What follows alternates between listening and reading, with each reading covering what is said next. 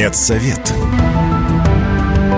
Все, что вы хотели знать о медицинских открытиях, новых лекарствах и даже врачебных тайнах. Здравствуйте, в студии Вероника Борисенкова, в эфире программа «Медсовет». Будем говорить о медицинских открытиях, новых лекарствах, врачебных тайнах, узнаем последние новости из мира медицины, неизвестные факты об известных болезнях и, конечно, будем общаться с экспертами и врачами. Здоровые новости. С 1 августа в России вступил в силу закон об установлении экспериментального правового режима в сфере телемедицины. Частные медклиники, у которых есть соответствующая лицензия, смогут консультировать и наблюдать пациента онлайн, но первичный прием должен быть очным. На дистанционном приеме врач сможет скорректировать лечение и диагноз и даже выписать рецепт. Пока заявку на эксперимент подали 15 клиник. Почти в половине стран мира за июль не зафиксировали ни одного случая COVID-19. Заражения были выявлены в 122 государствах и регионах из 234. Об этом говорится в еженедельной эпидемиологической сводке Всемирной организации здравоохранения. Доля стран, где выявляют случаи коронавируса, неуклонно снижается с середины прошлого года. Тем временем в Минздраве предложили отойти от массовой вакцинации от коронавируса. Там призвали прививать только уязвимые категории граждан. Инициатива связана с формированием высокого уровня коллективного иммунитета и стабилизацией эпидемической ситуации, связанной с коронавирусом и в стране, и в мире. К вакцинации будут допускать совершеннолетних граждан, которые ранее не болели или были не привиты, а также лиц в возрасте 60 лет и старше. Кроме того, в уязвимую категорию включили граждан с наличием хронических заболеваний, с первичными или вторичными иммунодефицитами, аутоиммунными и онкологическими заболеваниями. Австралийские ученые назвали самый эффективный метод профилактики деменции – это решение головоломок. Оказалось, что это даже эффективнее, чем общение и творческая деятельность. Во время исследования выяснилось, что у тех, кто регулярно решал задачи на остроту ума, вероятность развития слабоумия была на 9-11% ниже. Я только спросить. Общаемся с известными медиками, учеными и медэкспертами.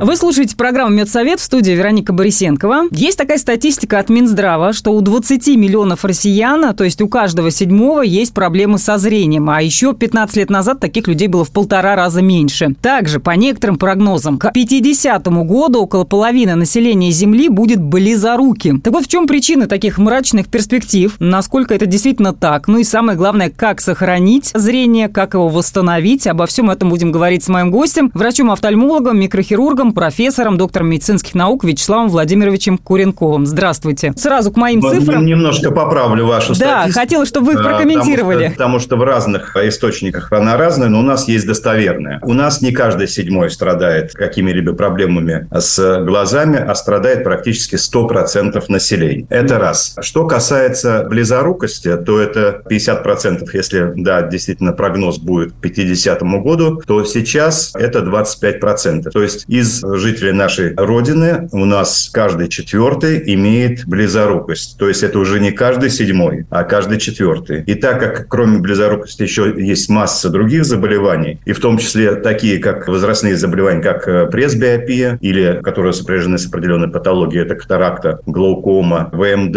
и так далее, то это практически 100% населения страдают в том или ином возрасте какими-либо офтальмологическими заболеваниями. Прогноз не очень утешительный, но совсем этим можно бороться, он не пессимистический. Только лишь нужно э, дружить с офтальмологом, хотя бы раз в год его навещать и делать профилактические приемы. А вот почему зрение так стало портиться? Это все-таки повальное увлечение, от этого никуда не деться гаджетами, компьютерами? Я бы так не сказал. В прошлом веке, то есть это конец 90-х, было не меньше количество офтальмологической патологии, но выявляемость и отношение к своему зрению было немного меньше, потому что не было тех потребностей, когда той или иной иной профессии требовалось очень хорошее зрение. Плюс процесс обучения в школах, высших учебных заведениях требует, естественно, большого зрительного внимания, работы с различными обучающими устройствами, не только с книгами, как было в прошлом э, веке, но и другими инновационными технологиями. Поэтому требования учащихся к зрению высоко. Также требования высоко и в ряде профессий оно изменилось. И, естественно, в быту тоже оно требует соответствующего э, подхода и э, остроты. Вячеслав Владимирович, а что безопаснее или, скажем так, бережнее глазу? Читать книги в бумажном варианте или читать их с планшетов? Или все равно? И то, и другое может быть вредно. В первом варианте, когда мы читаем традиционную книгу, естественно, там нет отраженного света, там нету бликов, и там нету такой яркости, которая может привести к утомлению. Но в то же время, если а, сниженная освещенность, если неправильный угол зрения, если чтение в метро с постоянным вибрацией, то это все неблагополучно для э, глаза и для организма в целом. Также обстоят дела и с электронными носителями. Если там есть антибликовая система на экране, то все с человеком будет тоже в порядке. Как в целом образ жизни влияет на зрение? Какие-то есть основные ошибки у людей, которые портят зрение или повседневные привычки? У нас зрение не отдельно от организма, и, естественно, как чувствует себя от образа жизни э, человека организм, так и будет себя чувствовать глаз. То есть это обычные постулаты, это здоровый образ жизни, режим, чередование бодрствования и сна, правильная гигиена труда, учеба и отдых. А питание, черника действительно помогает? Ну, это относится к теме заблуждений. Те или иные вещества, или точнее продукты, богаты теми или иными микроэлементами, витаминами и так далее, которые требуются для глаза, в том числе и организма в целом. Но если есть морковку, это не значит, что у тебя не будет каких-то проблем со зрением. Если есть только чернику, это не значит, что человек вылечит ВМД или какие-либо другие патологии. То есть все хорошо в сочетании. Получается, что какие-то биодобавки, БАДы, витамины на основе той же черники, которым завалены аптечные полки, это все пустышки? Нет, это не пустышки. Мы их назначаем, но как сопутствующее средство в лечении тех или иных заболеваний. Обязательно к ним прибегаем. И даже витаминные комплексы мы назначаем при лечении каких-либо офтальмологических заболеваний. Вот все-таки насчет этой гимнастики, которую очень часто все рекомендуют, это действительно эффективно, и нужно ли ее тогда Но, как-то ввести в привычку? Это, это не лечебный процесс, это физиотерапия для глаза. Мы ее тоже назначаем, и в клинике у нас есть целый кабинет физиотерапевтического лечения, но он должен быть оправданный. Если мы говорим о среднем человеке, у которого нормальное зрение, которое использует в своей работе экран монитора и вынужден за ним сидеть часами от зари до зари, то, естественно, для такого человека нужны паузы для расслабления. В этих случаях, да, ему мы рекомендуем те или иные упражнения для того, чтобы расслабить свой орган зрения. То есть э, самостоятельно их лучше не подбирать. А современная офтальмология способна решить все проблемы со зрением? Конечно. Современная офтальмология э, в настоящее время обладает колоссальными возможностями для того, чтобы помочь пациенту. Если раньше, э, допустим, взять такое грозное заболевание, как отслойка сетчатки, когда человек моментально теряет зрение, то 30 лет назад вопрос стоял о сохранении глаза как органа. Тогда ни о каком зрении с пациентом вообще не разговаривали. Сейчас мы способны восстановить при отслойке сетчатки зрение до 100%. Одновременно с этим есть такие заболевания, как абиотрофия сетчатки, когда ну, мы не способны что-либо сделать, потому что уже ткань не подлежит восстановлению и так далее. Или более э, часто встречающиеся заболевания, если человек при ВМД не применяет какие-либо лечебные мероприятия, то у него в центральной зоне вместо сетчатки образуется рубец, то есть это соединительная ткань, и тут уже ничего не сделаешь, и такой пациент теряет центральное зрение. А можно ли как-то помочь людям, у которых происходит вот этот вот необратимый, хотя, может быть, вы меня поправите, может, он и обратимый, процесс, когда после 40, 43, 45 ты начинаешь уже плохо видеть вблизи, отодвигаешь мобильный телефон или книгу? Можно ли остановить старение? Практически это пока еще никто не сделал. С этим, к сожалению, бороться нельзя, потому что есть определенные механизмы и анатомические предпосылки для этого, когда данная ситуация пока не поддается какой-либо профилактике или терапии. Но мы, допустим, можем человеку, если у него есть проблема с возрастной дальнозоркостью или пресс-биопией, помочь. Либо назначаем контактную линзу для пресс-биопии, и она дает зрение и вдаль, и вблизь. Либо это хирургическое лечение, но не лазерная коррекция. Это замена хрусталика на интерокулярную мультифокальную линзу, когда человек после операции на следующий день уже смотрит вдаль, видит 100% и видит первый текст, как микроскоп вблизи. Поэтому решение всегда есть, но непосредственное влияние на сам процесс э, пока затруднительно. А что такое ночные линзы? Я недавно о них узнала. Не знаю, насколько это новый способ лечения. это, это не новый способ, это не лечение, это один из способов коррекции. А ортокератологические линзы, мы к ним относимся с настороженностью. Показания к их применению должно быть строго особенное, то есть не всем подряд их можно делать. Этот вид коррекции применяется как метод определенного выбора в ограниченном количестве случаев. А Вячеслав Владимирович, а почему сохнет глаз и что с этим делать? Глаз У нас э, все знают, что влажный, он живет во влажной среде, и для его нормальной жизнедеятельности и профилактики заболевания нужно правильное, качественное увлажнение. Изменение каких-либо желез, влияние на них экологии, влияние на них каких-то либо других факторов, все приводит к э, уменьшению правильной секреции и, соответственно, возникновению синдрома сухого глаза. Даже те же контактные линзы, у них очень большой процент синдрома сухого глаза, а связан с тем, что человек надевает на роговицу инородное тело, которое не дает глазу стандартную рефлекторную дугу для запуска правильного секреторного процесса для глазной поверхности, тем самым сбивает у нас секрецию этого секрета. В таком случае капли, да, вот искусственная слеза? Не только капли. Капли применяли долгое время как заместительная терапия. Офтальмологи не стояли на месте, и сейчас есть физиотерапевтические меры для лечения синдрома сухого глаза, которые позволяют перезапустить эти железы, которые условно потеряли свою секреторную функцию, и после применения этих физиотерапевтических мероприятий они вновь начинают секретировать. Человек отказывается от капель, и у него восстанавливается этот процесс. Врачом-офтальмологом, микрохирургом, профессором, доктором медицинских наук Вячеславом Владимировичем Куренковым говорили о зрении, как его беречь и сохранить. Это очень важно. И не забывайте про профилактические осмотры. Медсовет. Все, что вы хотели знать о медицинских открытиях, новых лекарствах и даже врачебных тайнах. В эфире программа «Медсовет» в студии Вероника Борисенкова. Говорим о медицинских открытиях, новых лекарствах, врачебных тайнах и в том числе узнаем много интересного из истории медицины. Медицинские истории. Отправляемся в прошлые века, чтобы узнать, как появлялись болезни и лекарства. В конце прошлого века в мире началась эпидемия самого страшного и непонятного вирусного заболевания современности – СПИДа. Его заразность, стремительное распространение и неизлечимость снискали заболеванию славу чумы 20 века. Эта болезнь, вызываемая вирусом иммунодефицита человека, по-прежнему одна из самых опасных, и лекарства от нее так и не найдено. Во второй половине 20 века американских и европейских врачей встревожили случаи странных болезней с летальным исходом – Организм молодых пациентов совсем отключался от борьбы за жизнь. Так, летом 1981 года в медицинских кругах США появилось первое официальное сообщение о новой для человечества болезни. Ее назвали «синдром приобретенного иммунодефицита» – СПИД – Поначалу заболевание считалось гомосексуальным раком. Именно в этой категории жителей США появились первые жертвы. Но вскоре было замечено, что этой болезнью страдают не только гомосексуалисты, но и женщины-проститутки и наркоманы. Болезнь стала приобретать угрожающий характер, когда синдром иммунодефицита получил распространение среди больных гемофилией.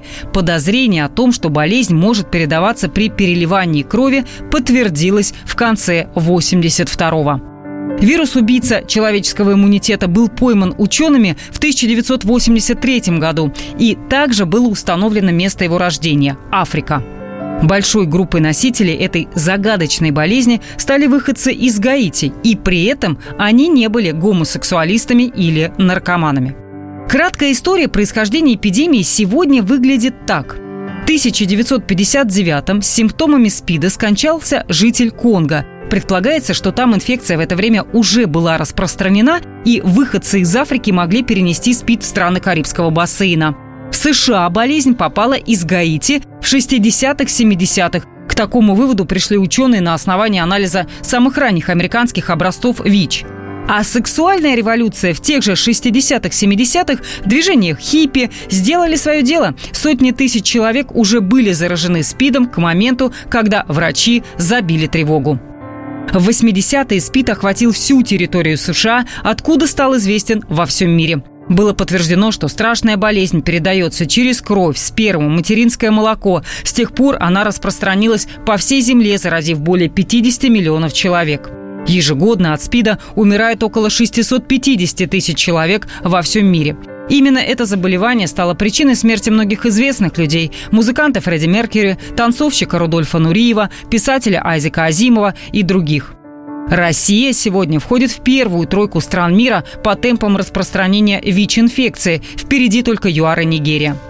На современном этапе развития медицины лекарства, способного полностью вылечить это заболевание, не существует. Но при своевременном начале лечения ВИЧ можно надолго отодвинуть момент перехода вируса иммунодефицита в развитие СПИДа, а следовательно и продлить более-менее нормальную жизнь больному.